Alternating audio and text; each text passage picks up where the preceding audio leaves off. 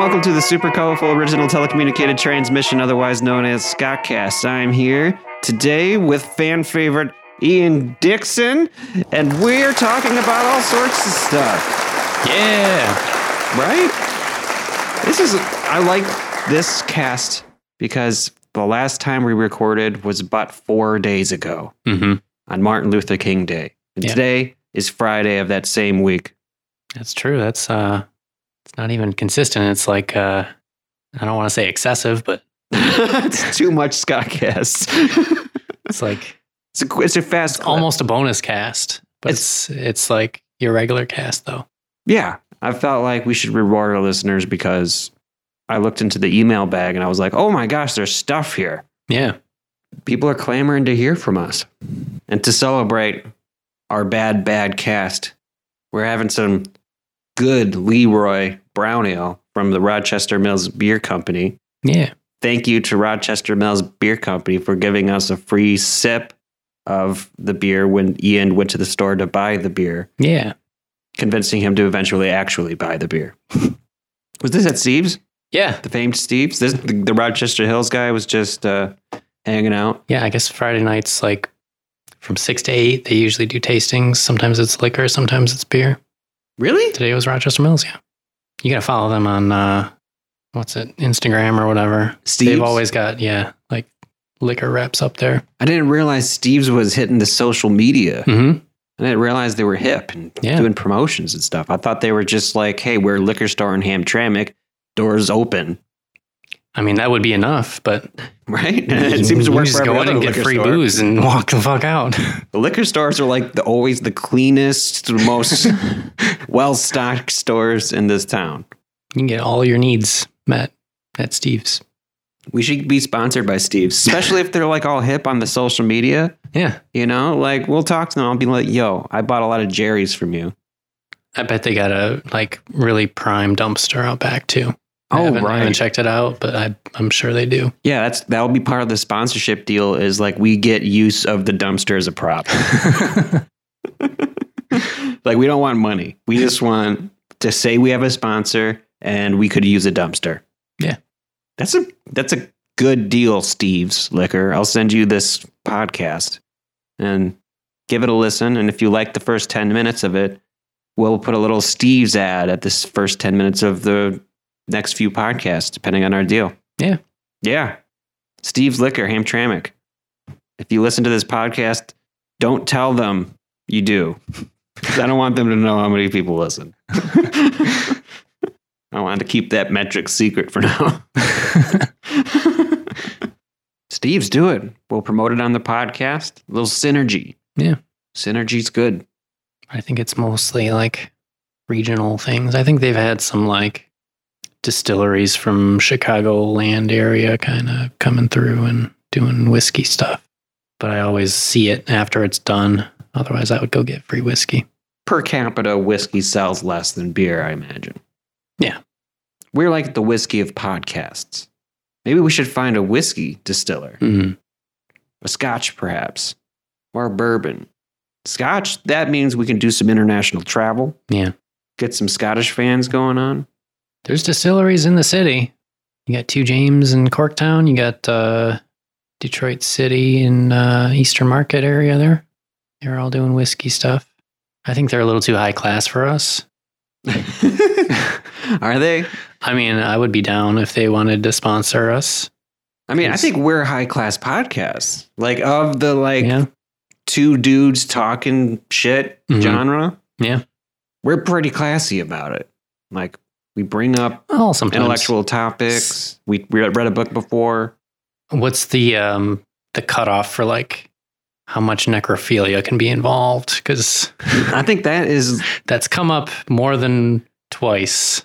I think necrophilia on a podcast is the kind of topic that just proves how good of a podcaster you are.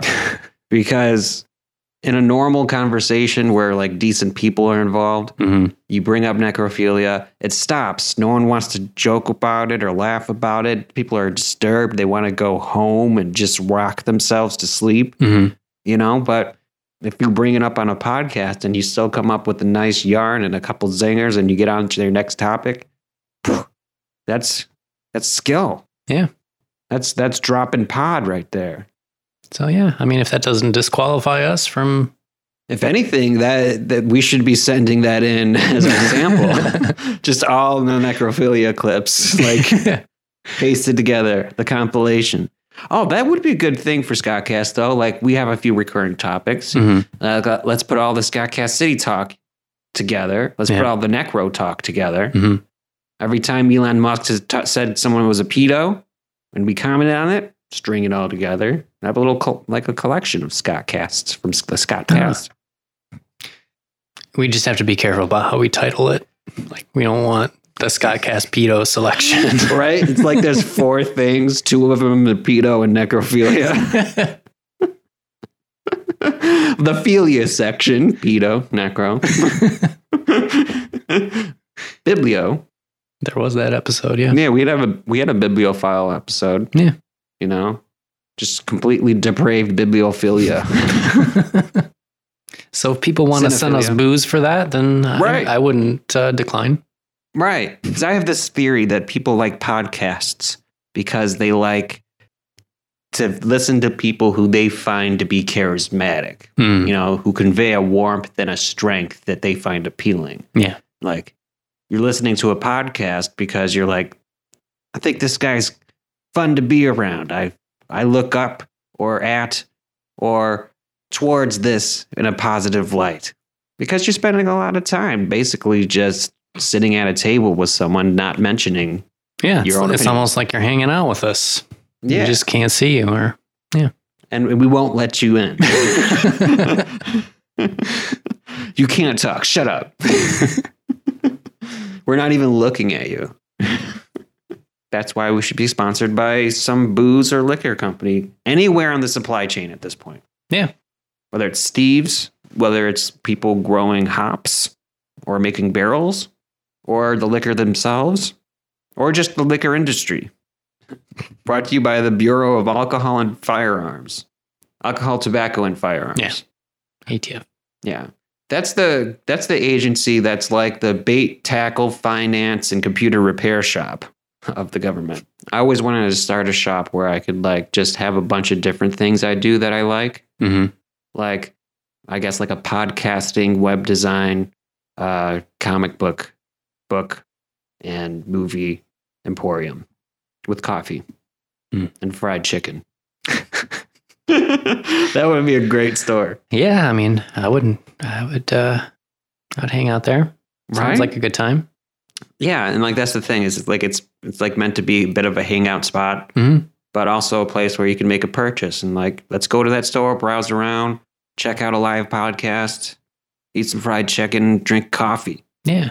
You know, right next to Steve's Liquor in Hamtramck. There's a thrift shop so you can get your VHS tapes. Mm.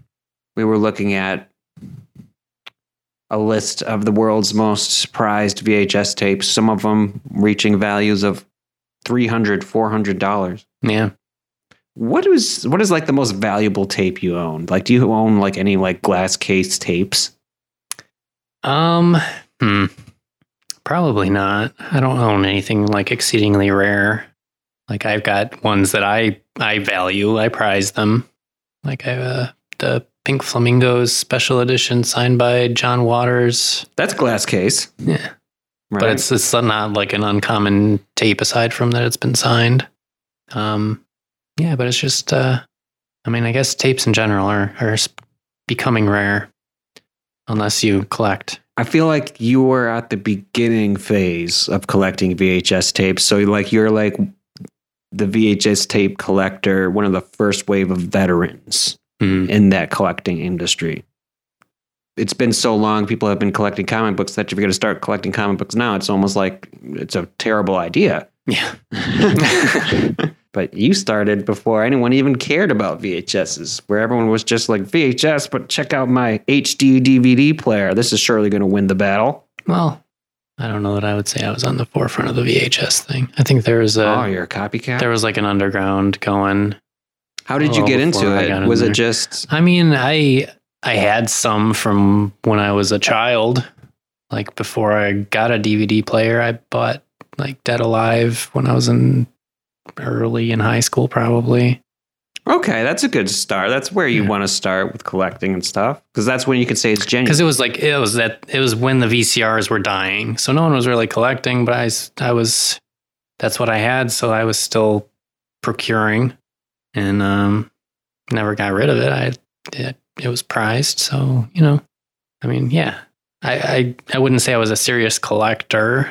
You do have an affinity for VHS players. When we were watching the the Bendy Arms video called "It's Dave," and there's a scene where um, He was like He's shoveling- cheese. yeah, fondue, and you're and like the only thing you said the whole movie was like that v, poor VHS player, that poor VCR.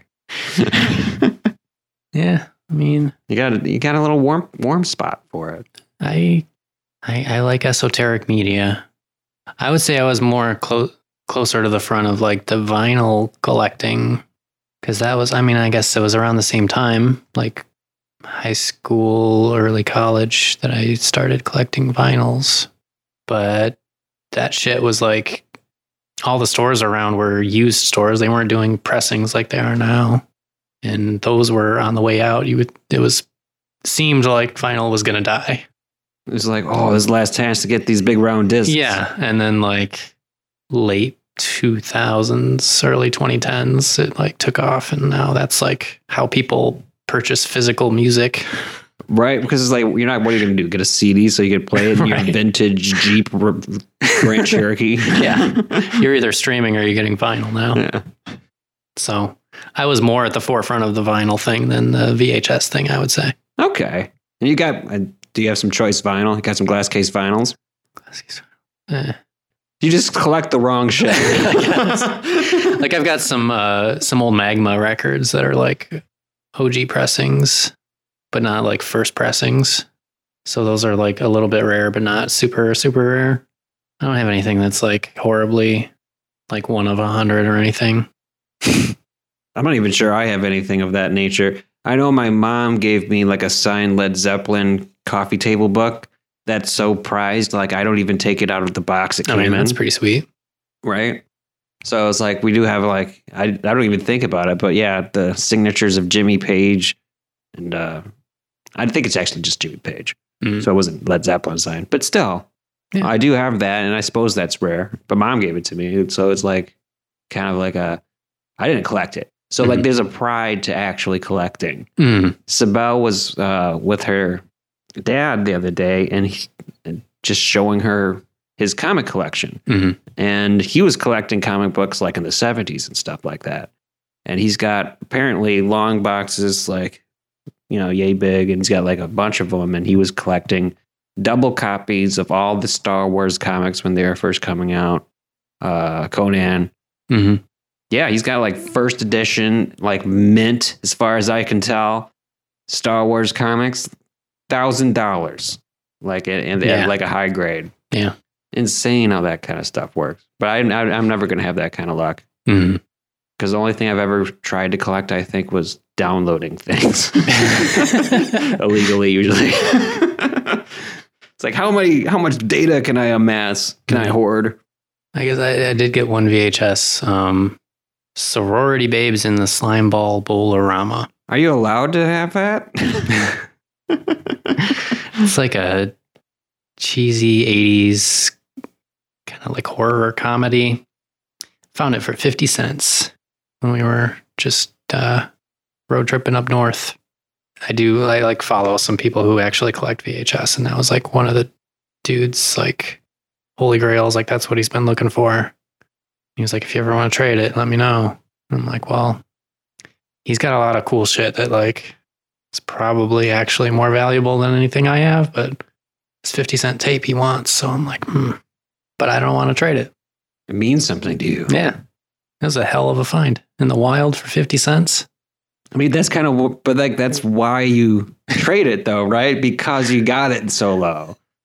That would make sense. There's an emotional attachment to.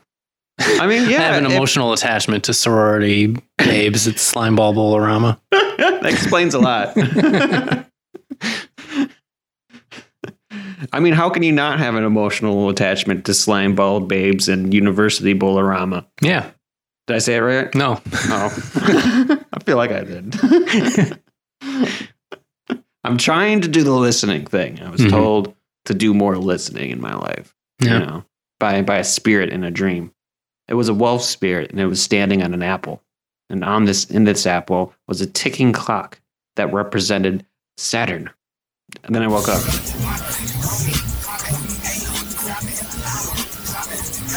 Are we getting interference yeah, again? we're getting more interference. It's like a running theme that we're getting interference with. It's like a bad drum track and like And we're getting someone's mixed demo. getting a whack demo in the airwaves. Sorry about that, audience.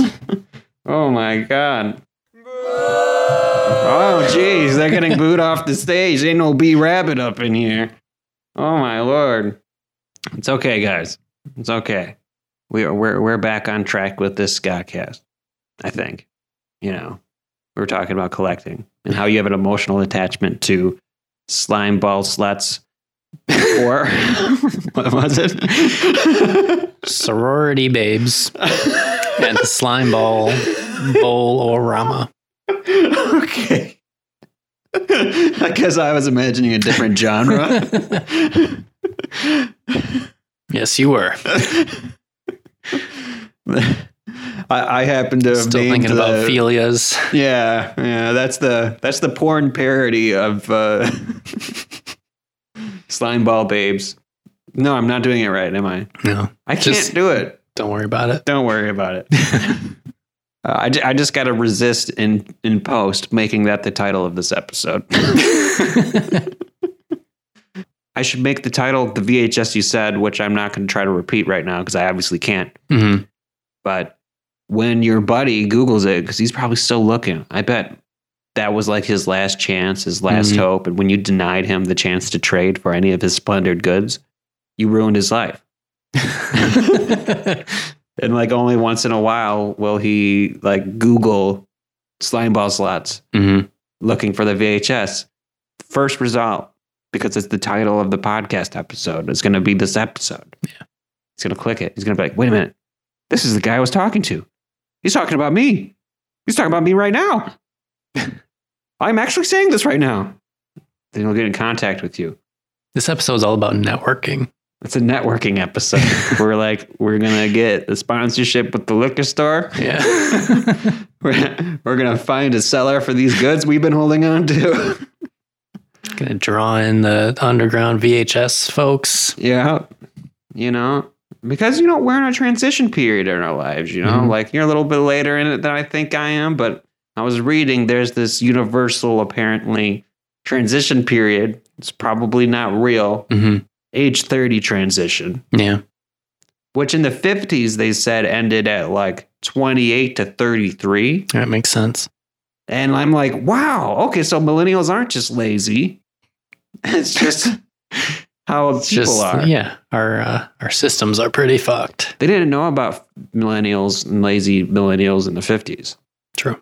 So I feel good about that. Yeah. And now I'm just using that to kind of guide my thinking. So in the future, we're trying to get more sponsors from liquor stores and we're trying to sell off more of the things we've procured, hmm like all these t shirts at the Scott Cast store.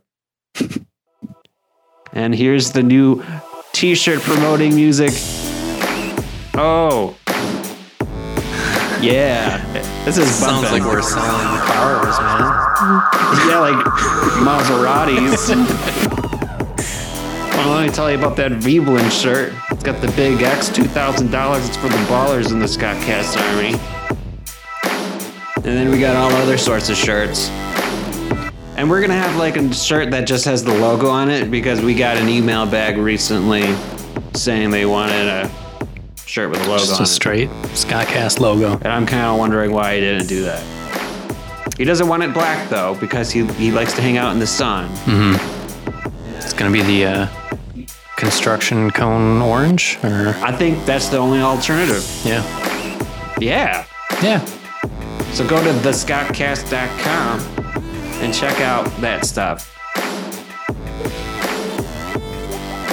I'm just having fun with this. All right. Um, how do I get out of this? Do I have an explosion? That's good. There we go. That's gonna be what does it. So now we're on to email bag. Isn't that awesome? We got email bag. If I could find the button, There it is. email bag. I realize you frown on links by ignoring them completely, but this read is highly recommended. Both you and FFID, fan favorite Ian Dixon, are in danger. If you choose not to heed the warning, perhaps there is an ick episode in here somewhere. Hmm. Hmm. Well, okay, so this is clear clearly from a fan Yeah. who watches a lot, who knows about ick. Probably listened to the Hamtramck Avengers episode. Yes. So they know the running cat theme. hmm and it, it, it's Sabel. anyway, there's compelling, if not incontrovertible, evidence that cats will eat your arm flesh upon your death hmm in your home. It's like all the time. It's like what they do. It's their thing. Yeah, that wasn't really news to me. No, you just knew. Sorry to burst the bubble, but Oh, okay. So you knew that you're gonna Cats get your arm will- flesh eaten. 100% eat you if you die. Yeah. Did you know like the, about the way they researched it though? That was my favorite part about the article. I saw they did the, yeah, the body farm kind of thing. Yeah. Yeah. They just like cats out on a body farm, a bunch of human corpses laid out in a grid and a bunch of Well, that's felines. important stuff to know, man. That's why they got body farms. You could t- they could They have to test all different uh, scenarios. it's true. Like what if someone died in Hamtramck, Exactly. you know? There's so many stray cats around that that's probably the standard state of corpses found in town is that Yeah. their arms are eaten. Yeah, you find someone crushed next to a dumpster with no arms. Now you know what happened. Hamtramck Avenger came in, incapacitated them. Cats came in to finish the job. That's right. Yep. You could be a forensic anthropologist right now. We practically are. Forensic anthropologist. This is not a real job. Ever watch Bones on the TV networks? It's one of those TV network like true crime. We're going to solve Mhm. the crime, but we're all going to be quirky about it. Kind of shows. Yeah. She's she's a forensic anthropologist and she's she knows all about dead bodies. She Right. talks in a monotone. Anyways, we can do that. I've seen it. We know That's how kind of what Brown work. went to school for. She'd probably be mad if you. For an, oh well, I mean, not the, not the uh, not, the not to that part. extent, but Anthropology is different. Forensic anthropology. well, she took she took like introductory courses in forensic anthropology. Her I took introductory was- courses to science. You don't like see me like defending science. yeah. Well, no comment on that. You've been meaning to talk to me about that. but does she listen? Like, if she listens enough, that uh, that she will get mad if I Well, she has, like- shade. we have respect for that field, and like she's worked on sites that included that sort of expertise. know. Murder scenes. Well, I don't know if I ever told you about the dig I helped with in Flint. What's that? They were um, going to build like an apartment in uh, downtown Flint, kind of near like the Mott campus. Mm-hmm. And as they're building like the foundation, the basement kind of thing, they came across some bones. And they were like, oh, How old are these? yeah. Do you have to give them to a museum or a police officer? Turns out they were human remains, but very, very old, like pre contact Native American. It was like a burial site. And so we kind of helped excavate the area. It was sort of disturbed because of the the way they dug the basements. So it wasn't like usually they grid stuff out so they know where things came from in the earth Mm-hmm. but they had already like backhoed all this stuff into piles. So we were sort of sifting through that, but we found a lot of remains. Like, I don't remember the exact number. It was like a hundred bodies, approximately. Good lord! And you were just like throwing skulls in a bucket or something. Well, we yeah we like sifted it gently and took oh, out You the placed skulls and buckets. yeah. We took them back and we cleaned them and then we reinterred them, and that's Reinterred? yeah. Like same place, like in the, Yeah. like the lawn next to Yeah, like you may have bought that land, but that's you can't build a an apartment on that anymore because that's a Native American burial Oh. ground now. Well, like, what if you just reinterred them much deeper? like, like Scottcast City level. You know what I'm saying? Like all the way down, like like 20 feet below the basement. Man, I mean, I mean, you know that I'm one for. I don't give a shit what you do to my body when I die. yeah, I remember offering it up for necrophilia. Hey, we brought it Yeah. up again. See, that's how Boom. good we are. bringing it back.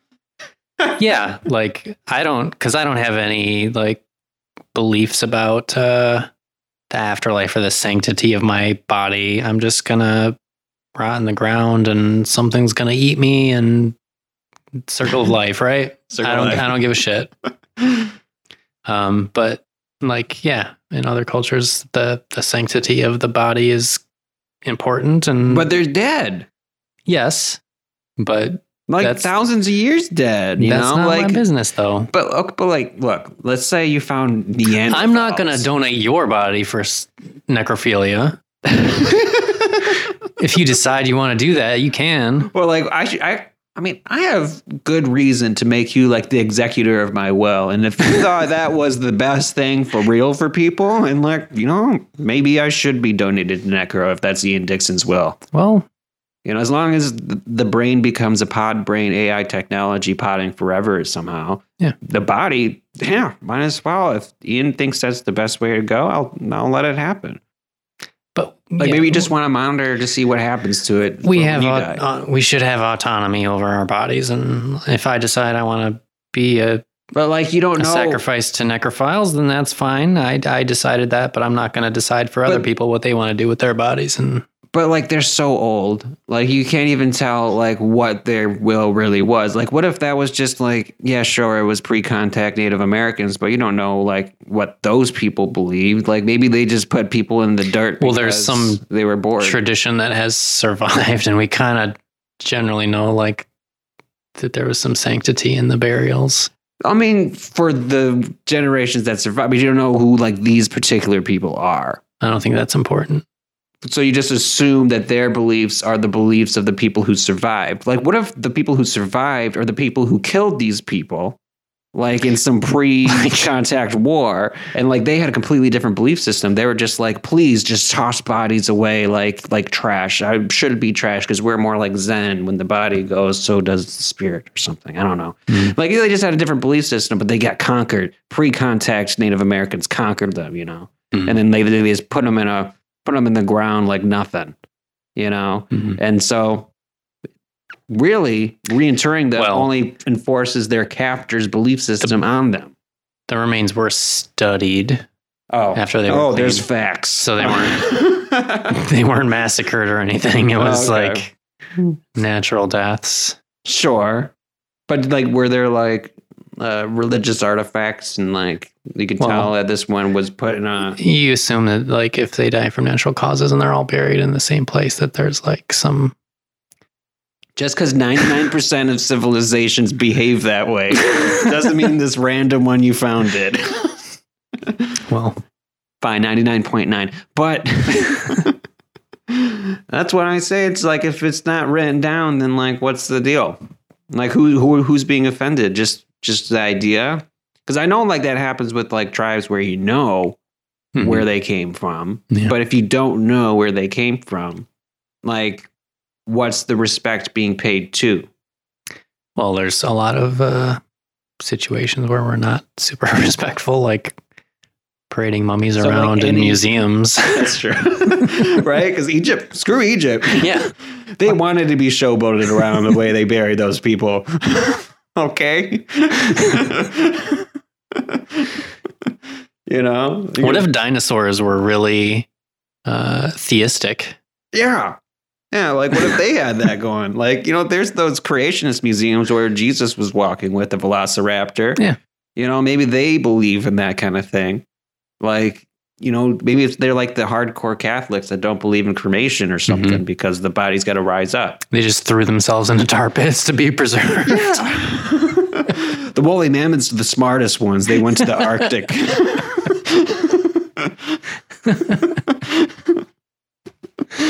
you know, like we don't know. And, Like maybe the entire field of paleontology is blasphemy. It's possible. It's entirely possible. There's people who would argue that paleontology is Their blasphemous. ancestors are our chicken friends are going to come for us in retribution for what we've done to the, their dinosaur ancestors. Oh yeah, they're just letting us breed them and eat them in mass so that their numbers may climb. then one day they will break free of their cages and their avian hen houses Mm-hmm. and destroy us with a vigor unto seen by humankind. Speaking of the end of humankind, did you Oh. see that the uh, the doomsday clock is Yeah, creeping ever closer to midnight? We're a hundred seconds to doomsday, and I didn't think we'd get to this topic. Actually, it was a little late in, in the pod. Well, I mean, but yeah, we're hundred. apocalypse. That's another recurring theme. Yeah, that's true. I mean, we're, apocalypse, we're necrophilia. We're hitting in all the all the check this boxes is today. classic Scottcast, which is good because it's like episode ninety. It's got to be classic, you know. Got to prove that we could still pod fire, you know. Doomsday Clock hasn't been this far advanced since Ever. fifties. I think Well, it was two minutes to midnight in the fifties, two and minutes then to fifty. Yeah, that's right. we went back to two minutes last year, and then this year it was obviously worse. but I think they didn't want to alarm people by like having less than a minute. yeah, I mean, like, there's got to be steps available, and we have to preserve some kind of hope. Yeah. But we're we're measuring by seconds now. Well, but that's a hundred of them. True. So that's a hundred updates. like when it was two minutes, it was like, oh boy, there's one more update and then we're done. Now Yeah. it's a hundred seconds. It's like, oh, okay. There's maximum 100 escalations that can happen. but they're including threats from nuclear war, climate change, disease outbreak, Mhm. population overflow, every available Well, heuristic. all of those things are happening. That's the thing. It's like it's almost like uh, nothing really advanced too much recently, but the Mhm. tensions got really high. yes. Although one thing did advance that uh, is alarming Mhm. that that caught my eye. Russia has hypersonic nuclear weapons. That's Mhm. nuclear weapons that travel faster than the speed of sound, which cannot be uh, taken down by our DARPA defense system. That's right. So now, if Russia wanted to nuke us, uh, they could do so and do it before we could react. awesome. Yay! I guess you know it's all about that. It's all about that second turn in that game, right? Well, I think once the nuking starts, it's just that's kind of end game. Yeah, It's just back and forth until there's nothing. I feel. I feel like there's a lot of potential for post-apocalyptic humankind, like in a radiated environment. Mhm. Like I'm saying, maybe five, ten percent humanity survives. But you know, well, man, I don't know if I want to say this. Never mind. What the hell are you possibly holding back now? They're obviously going to nuke the cities because that's where all the people are. Not Detroit, probably. Mm, not initially. We're like the fifth wave of Yeah, we're we're a later wave, but I mean, this is like an epicenter of uh, population in the region. Um, so yeah, if there's uh apocalyptic survivors, they're going to be like in the middle of butt fuck nowhere, like Wyoming. So if nuclear war started, are you going to Wyoming? No, fuck no, Jesus. Really? You wouldn't even go to I'm saying those people are going to be the ones that survive. So like, how awful would the post-apocalypse be? I mean, um, let's be honest. The rednecks know how to live in the post-apocalyptic America. I They- they- guess they go- probably, yeah. They're they're used to living without supplies for a long time. They're used to no Starbucks. They're used to no Target. Mhm. They're used to all this stuff. They're used to getting their movies two weeks later. they are ready for the post-apocalypse. Yeah. like in these places, like in Nebraska, where my parents are. Like apocalypse happens, they're good. hmm You know, they've got a medical uh, medical facility factory next to them. That that's like one of the main employers. They've got corn, as far as the eye can see, Mhm. beef, you know, they're fine. So that would be a reason they would hit Detroit is manufacturing. Yeah, we got some stuff, Yeah. You know. But but you know, still we got 100 seconds. Which in my mind means we've got 100 seconds to build Scottcast City. Mm. It's getting time. How deep those fallout shelters need to be to survive? Because like, I remember my my middle school was like built in Cold World era, and so like our locker rooms were technically fallout areas, but they Those were like standards weren't real. Yeah, they were like 30 feet underground. Like you would still for sure die. Yeah. No, that was just that was just a bill of gold, bill of goods sold to them. right. If you get like enough concrete above you, maybe that's fine.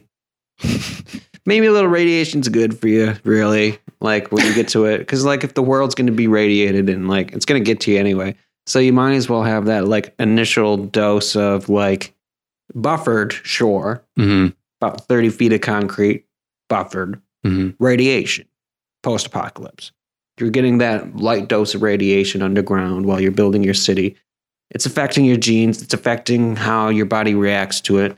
Your body learns how to react to it over time because it's a civilization thing. It's Mhm. survival of the fittest, Darwinian evolution, etc. As you go on, uh, if you don't have that initial contact, like we're going to be like little little babes in the woods released as soon as we go outside because that radiation is going to last thousands of years, millions of years. Yeah, might as well get a tan. That's a Scottcast take. that's a, that's a Scottcast take. might as well get a tan. Maybe for the hundredth episode, we should do another game episode, but we'll theme it after hundred seconds to midnight. Mm. So it's like all post-apocalyptic themed questions and and, and, and pod challenges. All segments last 100 seconds. Yeah, you get 100 seconds to respond. so it's like Dave gets a 100 David gets 100 seconds to prove that he can listen to a story. and yeah, and uh, stuff like that. Yeah. You know, like real classic Scottcast topic, just real fun 100th episode celebration because we got to think about it. We're all going to die. But Scottcast knew this all along. Like we've been pretty much like this doesn't really change our worldview in any way. yeah, we, we called this a long, long ago. Yeah. Like before it was two minutes to midnight, we were just like, we got to dig. That's all we know. Yeah. you know? And I'm lazy enough that I actually haven't dug any holes yet. Mm. We were kind of counting on that like sinkhole over on St. Aubin, and then they filled it. And Yeah. That's why I moved to Hamtramck. There's like the most sinkholes randomly appearing. One of them's going to be big enough to pull in some equipment. Yeah. So we got another email bag. This is one of those email bags that we're literally stealing from someone else's advice bag mm, because I feel like we'll have better advice than whoever the hell wrote this thing. So, yeah. email bag. Help, I watch horror movies with my seven month old. Is this bad? Well, first off, of course not. Second off, here's what she said I am a horror fan. I also have a seven month old daughter who often sits in my lap while I watch horror movies. At what age can she comprehend what she is seeing? And when should I stop watching horror films and gory content in her presence? I don't want her to grow up thinking it's normal to capture men in bear suits. Or do I? Mm. From um, nervous about showing horror movies to a seven month old mother. Yeah. So I would say that you should just expose your child to as much media as possible. I think a desensitized child is a well balanced child.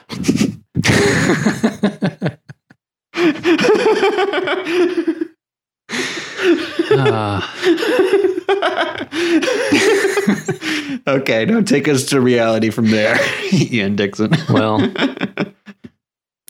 um, I think it really depends on what kind of horror you're talking about. she mentions gore. She mentioned um, Man in a Bear Suit, which makes me think of uh, that newer one, Midsommar.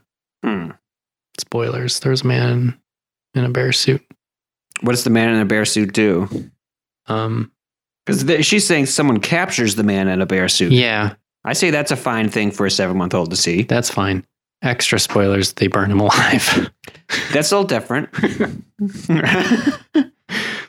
I don't know. Maybe burning someone alive, I'd allow a kid to see. Eh, You know, like they can comprehend that that's bad. I mean, I think there's there's levels of horror and like more modern horror goes to um some pretty extreme reaches of the human experience, which were probably not appropriate for like Like human centipede. anyone under the age of yeah, like human, teens. human centipede. Like you shouldn't watch that if you're an adult. right. You know, but like let's say it. Would you show a seven month old it? It. They're mostly going to get bored by that movie, I saw it when I was like eight, probably. right? Like, I mean, it's scary. It's scary You know, it's it's unnerving to see Tim Curry with teeth Yeah. like that for sure. and those fingers in the in the sewer and and and his all oh you, you bit. Mhm. But I don't know, it's not scarring. But for a seven month old, it's like let's be real, they can't comprehend what the fuck they're seeing. Well, that's the thing is they're developing all of their like skills that are going to help them perceive the world. Right, but they're like, And aren't they like seeing like some L, L, LSD like trippy? Like they can't even distinguish Well, they're- sounds and sights quite yet. I mean, you, you they develop like facial recognition around like I don't know for sure, like a couple months. They can recognize your face like three to five months. Like your face, like like the adults. hmm Okay, but they don't necessarily recognize like there's. They're not like- TV. Putting together plot lines or anything. Okay, But I mean, if they're exposed to violence on the regular, that's not good. I mean, like, what if they're? I mean, think about think about ki- they're like everything's new and they're soaking up the world. They're like a sponge, Mhm. right? And they're putting everything in their fucking mouth and their their eyes are beginning to understand shapes and things and if they are exposed to too much like violence or extreme content um no Scott Cat. yeah those those systems that are like just kind of coming online i mean we don't have a lot of information about how Mhm.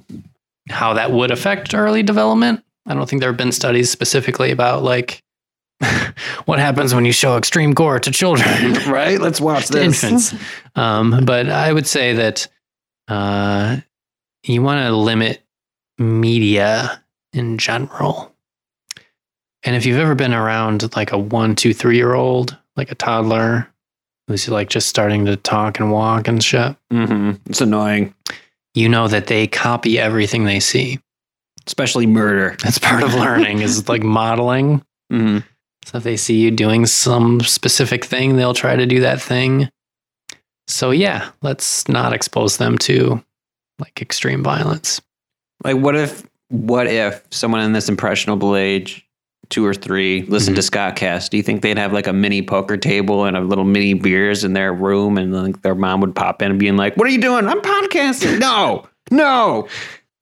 i don't think their verbal comprehension would be at that level at that point Do podcasts? they would probably say fuck a lot Well, I do. Yeah.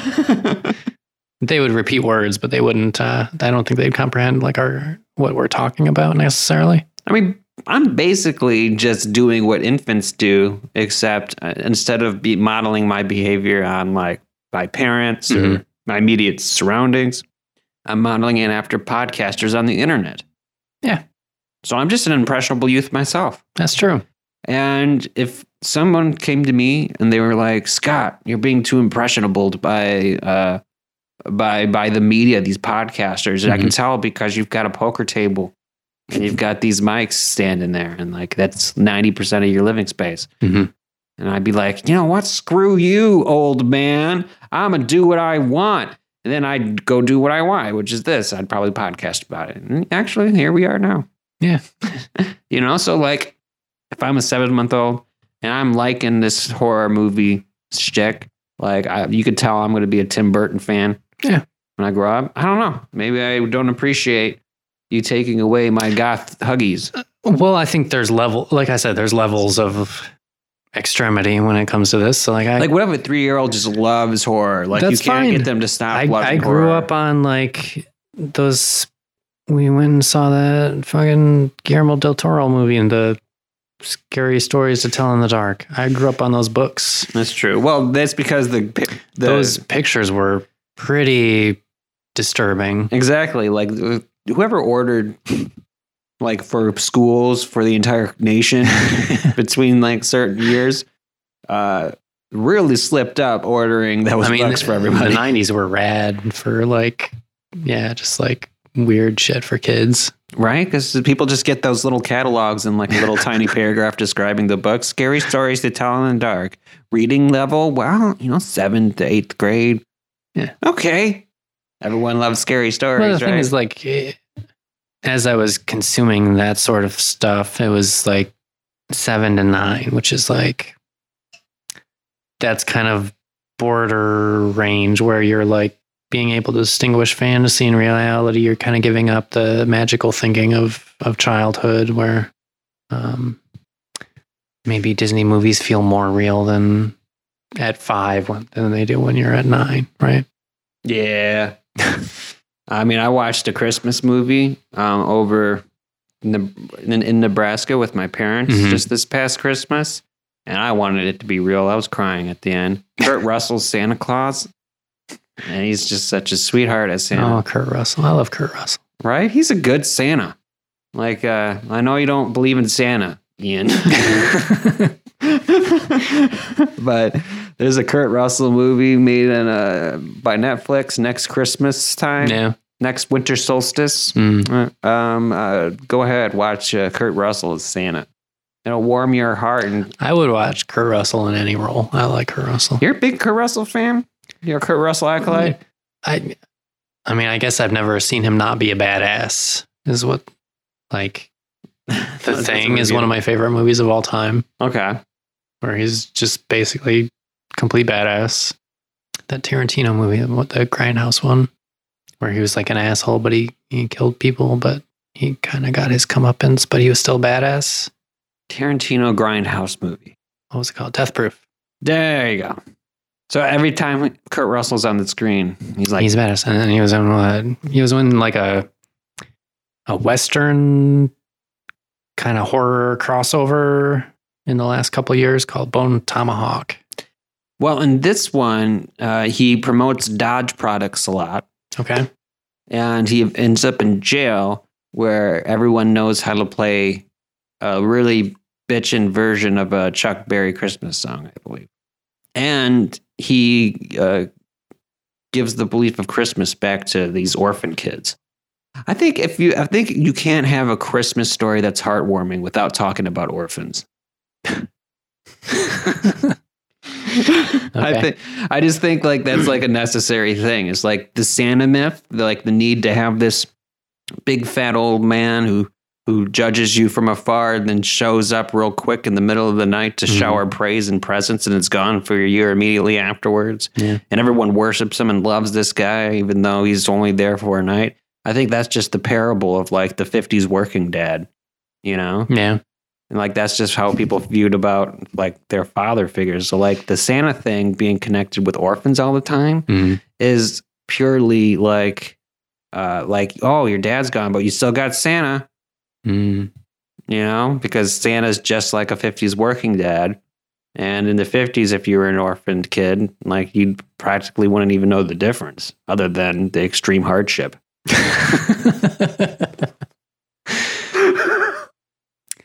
yeah. Well, I mean, You know? if you want to tug at the heartstrings, I guess orphans are the way to go. Right? They say you're not supposed to call them orphans anymore. Mm.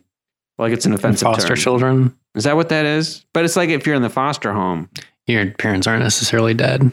that your parents aren't necessarily dead. So like maybe it's just offensive to have a term that specifically describes children whose parents are dead. I don't think that's an offensive term though. It's like that's a It's that's a state of being. You know, that's like if that's your life and like that's the start of your life, that defines who you are in a way. You know, like Oliver Twist ain't Would gonna like ever get away widow from be an offensive term as well then? Yeah, like like maybe if like I was like grocery shopping with a widow and I was like, "Hey, widow, do you want Cheetos?"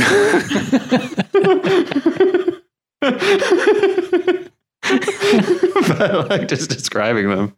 That's not offensive. Yeah. The- I guess just don't address people by the pain they have. Not to their face, at least. Try for their names. Good call. All right. So, what did we learn today, Ian? Well, Did we learn anything besides the orphan trick title? the orphan trick. I guess we learned to respect people, call them by their names, Yeah. bury them if they want to be buried. And and even if you don't know what their burial like thoughts were in their life, Don't parade them around in museums. don't parade them around. Don't assume it's nothing but like the standard what everyone else seems to do. Yeah. It's just you put them in the ground, you leave them there. Yeah. like a little plant that does nothing. And uh, I guess we learned that Scottcast is for sale if you are a booze producer. Well, like a little mention at the on the top of the top of the cast is for sale. like we, there's no content uh direction. Content is not for sale, but uh, not for sale. we will accept gifts. we accept gifts and and basically filming locations, stuff like that. Yeah. favors, barter. We we're a bartering sponsored podcast. so if you wanna if you want us to mention you at the top of everything, post you about you on the Facebook, Instagrams, make you look famous, we'll make you famous. Just contact us at emailbag at thescottcast.com. I set up an email. That's for Isn't that where we got our email bags before? we used to, like like I was talking about hot for scottcast at gmail.com, Oh, yeah. but I stopped checking that. Uh, And then I had one a forum on the website that people kind of never used. So, but now you can use the form or you could just email the uh, email uh, or you know. stop making new emails. Just Here's the new one. stick with it. Email bag at thescottcast.com Oh, God damn. or the one on the website. It's not an email, it's just a form. So it's not hot for Scottcast anymore. I mean, uh, hot the number four in podcast, and that will work still, but I just don't check it. So don't don't do that. All right. you know. So we learned about the email, and I guess that's a that's a Scottcast for you. That was a pretty good one. Yeah. So from the super colorful original telecommunicated transmission, otherwise known as Scottcast, I bid thee adieu. See you later, Scottcastigators. Oh yeah, I'm so glad the original music's back. In post.